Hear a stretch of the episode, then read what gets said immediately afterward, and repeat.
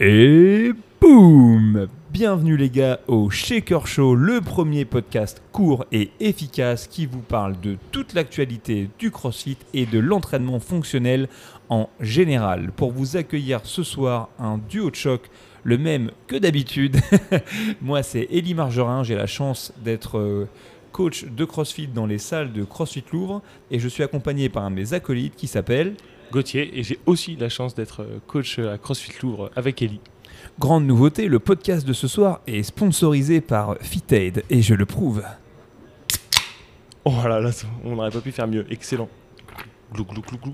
Exactement. On va faire un podcast d'ASMR finalement. C'est complètement faux, on n'est pas sponsorisé par FitAid, mais juste on trouve ça bon. Et puis faites l'expérience, si vous en buvez as- assez, vous allez faire pipi rose. Et ça, franchement, c'est vraiment marrant. Et vous récupérez bien, bien mieux. Euh, pour commencer, je tiens à dire que le numéro du podcast de ce soir est euh, dédié à Ben. Ben, c'est un coach de CrossFit que j'ai eu la chance de rencontrer à CrossFit Bruxelles, euh, une box dans laquelle j'avais pas mis les pieds depuis 2014, figure-toi Gauthier, parce que En 2014, je vais passer le bac, moi. eh ben, c'est parfait. En 2014, j'avais déjà raté mon bac, mais c'est ma période de vie de crossfitter où je pensais que j'étais un athlète. Et ça n'a pas duré longtemps, ça a duré euh, trois semaines. Et on l'a tout eu cette période. Écoute, je me rappelle très bien, j'ai fait ce qu'on appelait les, les Belgian Rodon. Après, j'ai fait un truc à Da Vinci. Après, je suis monté au Lowlands Rodon où j'ai fait dernier. Et ma carrière d'athlète s'est arrêtée là, tu vois. sur, euh, sur, sur un bord de piste, dans un stade intérieur couvert euh, des Pays-Bas. En tout cas, quoi qu'il en soit, je suis retourné pour la première fois euh, à CrossFit Bruxelles le week-end dernier. J'ai eu la chance d'y donner un super level 2 avec euh, un garçon qui s'appelle Wesley Clous qui s'occupe des liaisons pour le Benelux pour CrossFit et un des coachs qui s'appelle Ben qui est un mec mortel qui vient de la moto il aura beaucoup plu à David euh, nous a dit que bah, notre podcast c'était euh, l'un de ceux qu'il préférait écouter donc nous savons qui tu es maintenant Ouais, est, on a trouvé enfin notre seul auditeur. Donc euh, ça fait super plaisir. Merci à toi, Ben. c'est donc toi C'est toi l'unique auditeur. c'est ce toi podcast. qui nourris les statistiques de Spotify Et qui nous fait toute notre SACEM du coup sur le, sur le podcast. On a donc Qui nous permet cinq de payer écoutes. des Fitted. on a Ben on a la sœur de Et Gauthier ma maman. C'est incroyable. Et euh, en tout cas, voilà, bah, merci, euh, merci du soutien. Les petits messages, ça nous fait plaisir. Et on va du coup embrayer aujourd'hui sur le sujet du jour. Yes, ouais, le sujet du jour, c'était un sujet. Depuis là qu'on a réouvert les box, on s'est rendu compte d'une chose, c'est que à la fin des WOD, on a des gens qui viennent nous voir en nous donnant leur score. Donc ça c'est plutôt cool d'avoir les scores à la fin des WOD, ça nous fait des tableaux remplis et c'est plutôt cool vu que c'est mesurable, observable, répétable. Mais les gens nous disent oh, regarde mon score, j'ai mis 12,36, mais euh, mais j'ai pas fait le vrai WOD. Donc euh, si, tu as fait le vrai WOD. Est-ce que le scaling, euh, c'est ça notre question, c'est est-ce que le scaling c'est le vrai WOD? Et est-ce que le RX c'est le saint graal, la finalité de tout ça?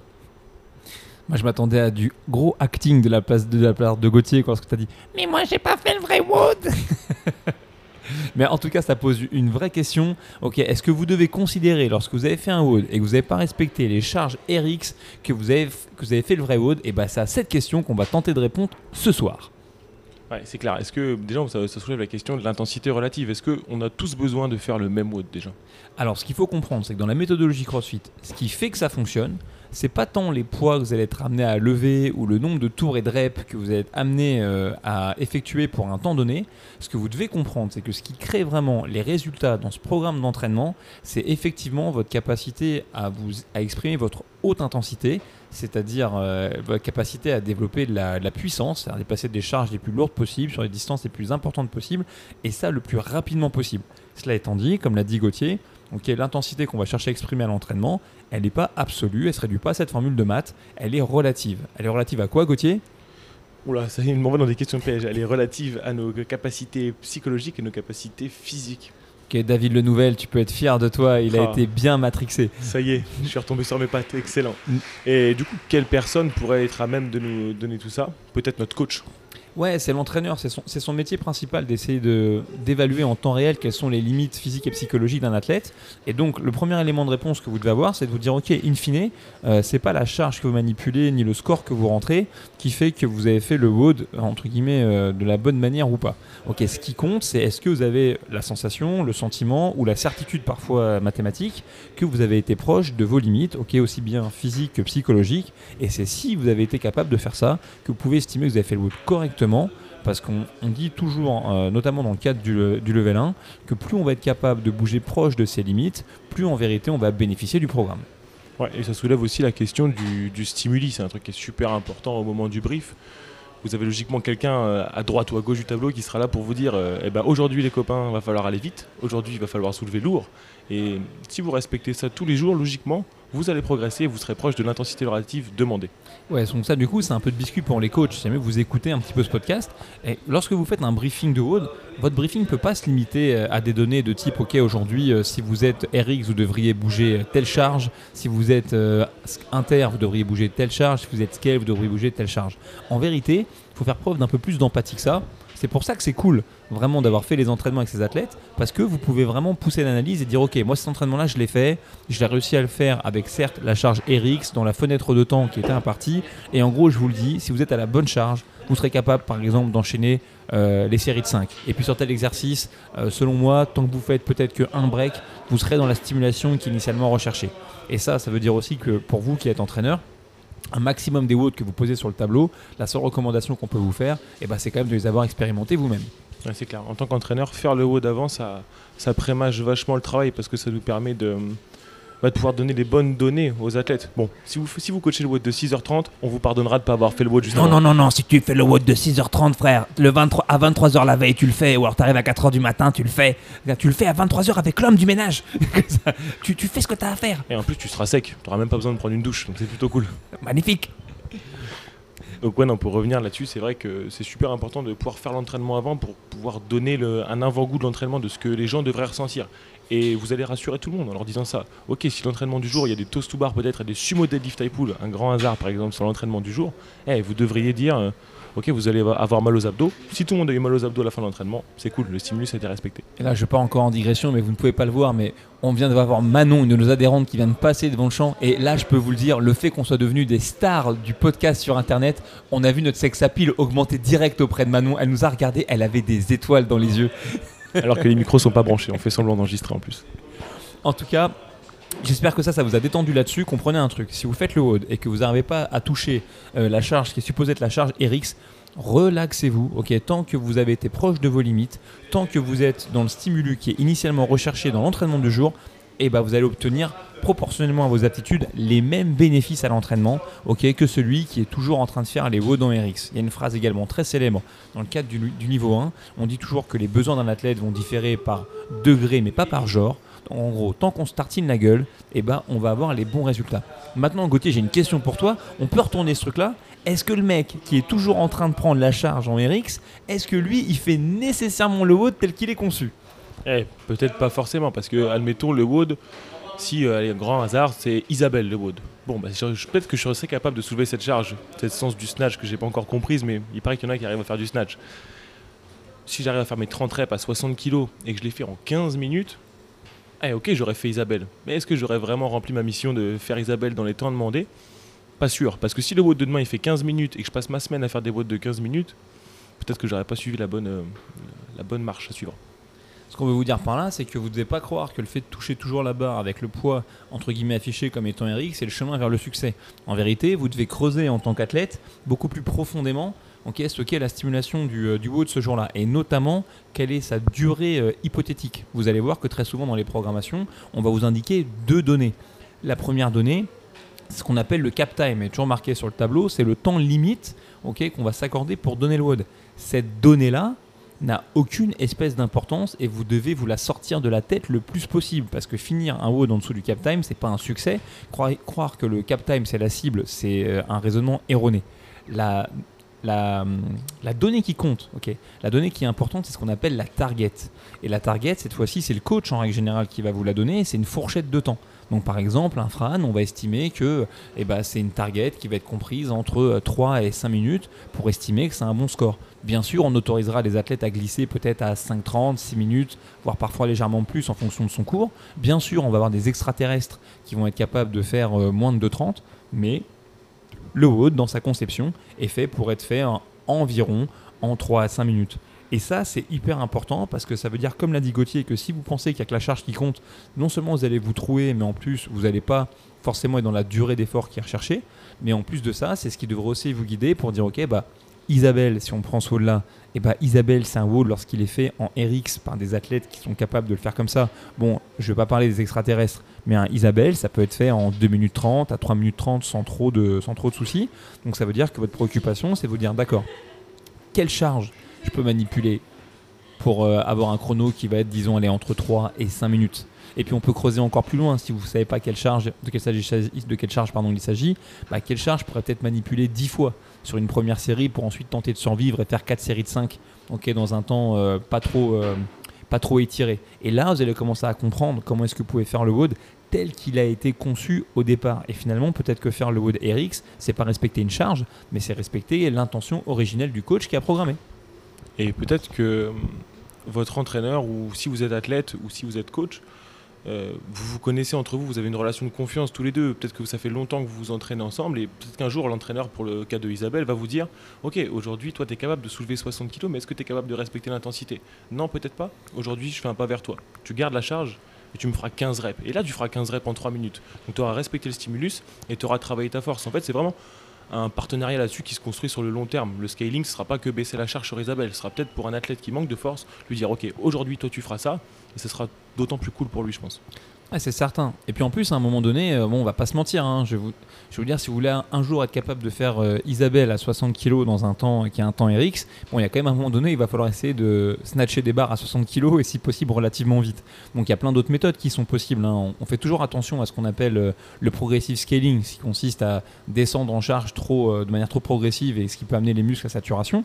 Mais on pourrait aussi imaginer un scénario dans lequel on se dit, ok, aujourd'hui tu vas commencer à 60 kg, j'aimerais que sur les deux premières minutes, tu arrives à me entre 10 et 15 reps, puis ensuite, arrivé à ça, on va décharger à 40, et le reliquat de reps qui sera restant, tu me le feras avec une barre plus légère.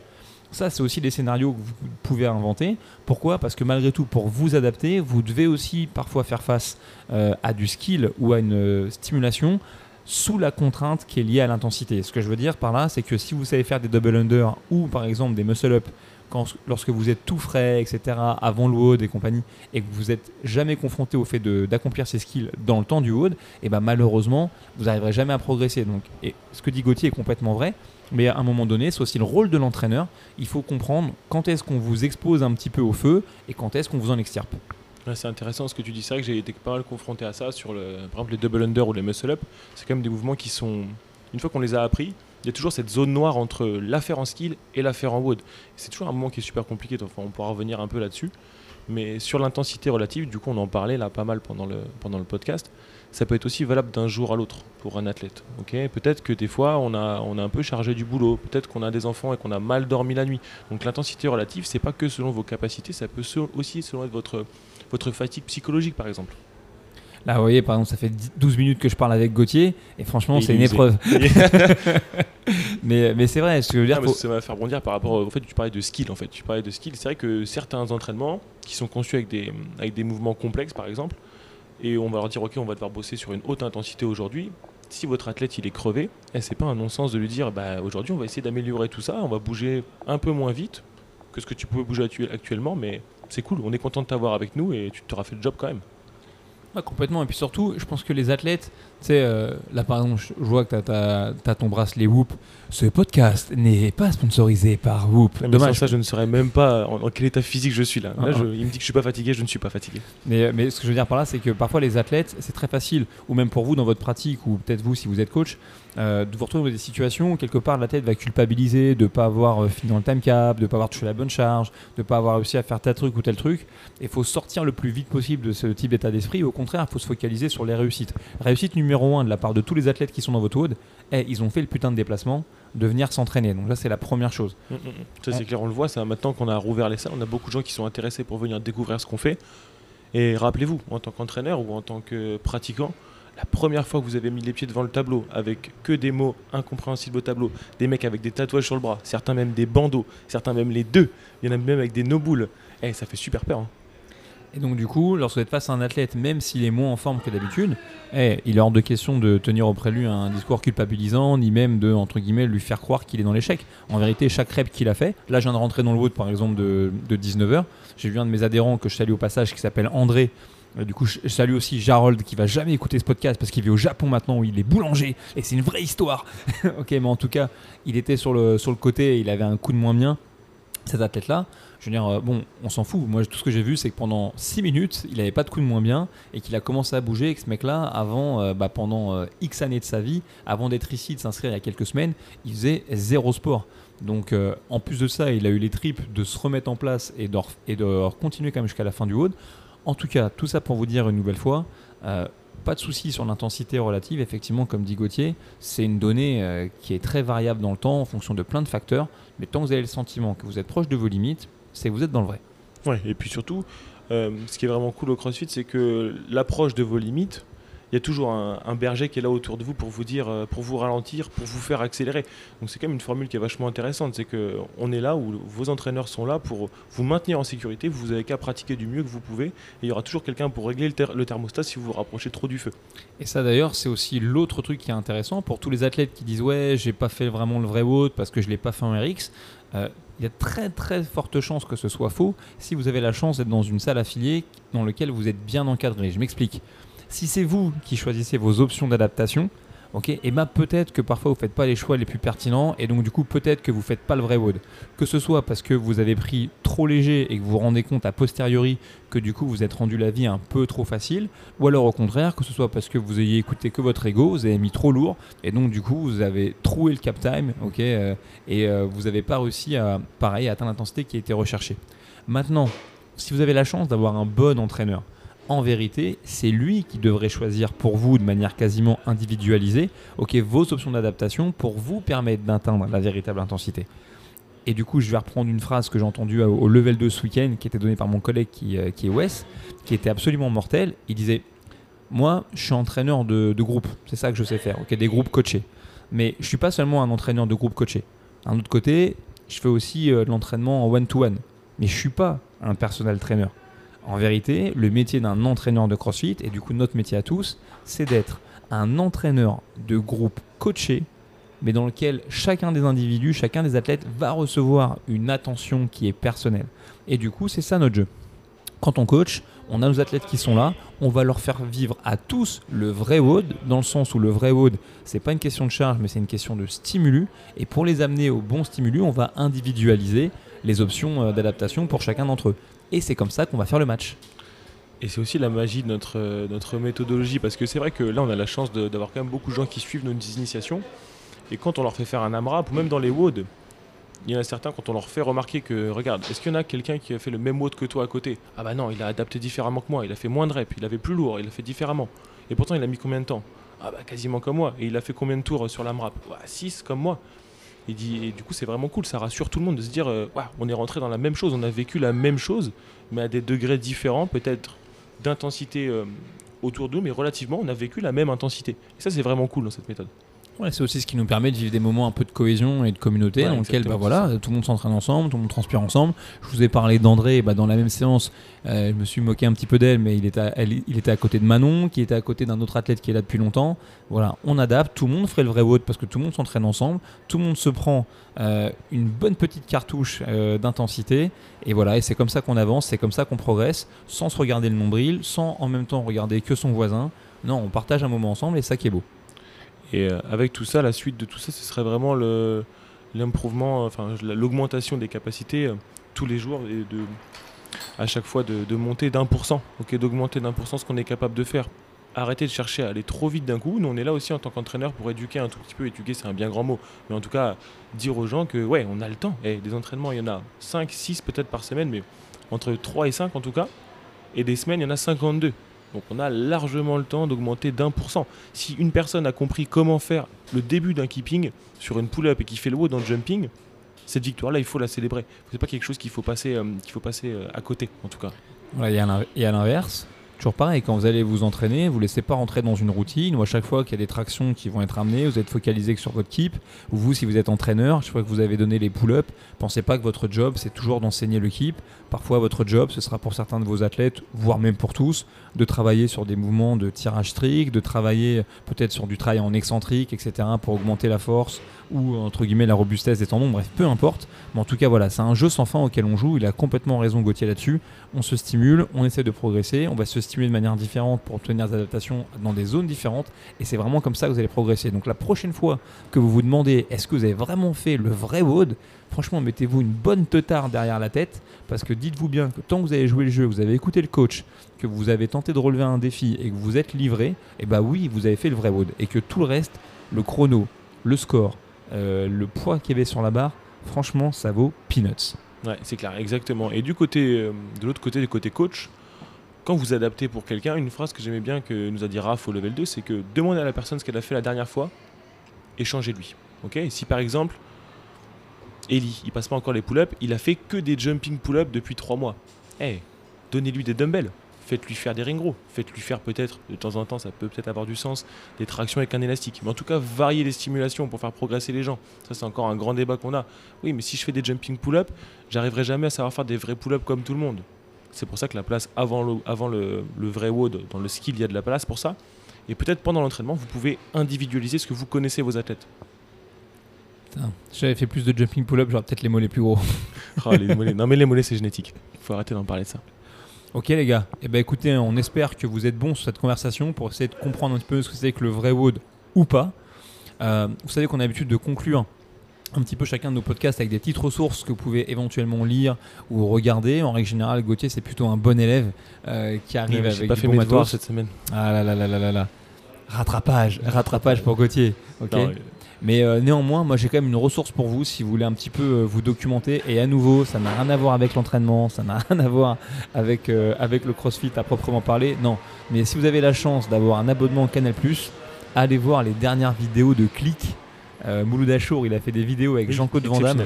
Elles sont fantastiques. Quand il raconte l'anecdote de Tacpo, j'ai... Oh là ouais, là. c'était cool. C'était Mais vraiment, cool, vraiment, ça à voir mille fois si vous voulez passer un bon moment, euh, notamment si vous avez 30 ans et que vous avez grandi avec, euh, avec euh, JCVD. Allez regarder ces interviews, elles sont vraiment chouettes.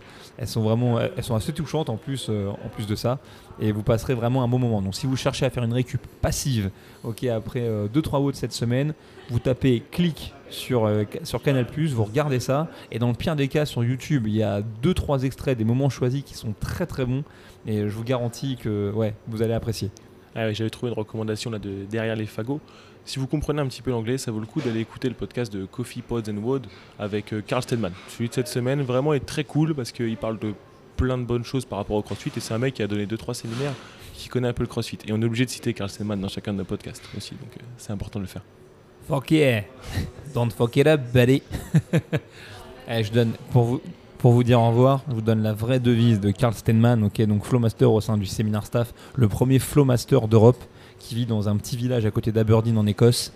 Il dit toujours ce truc en anglais The less you give a fuck, the happier you will be. Plus t'en as rien à foutre et plus tu vas être heureux. On se laisse là-dessus. Merci beaucoup les gars. À tout À bientôt.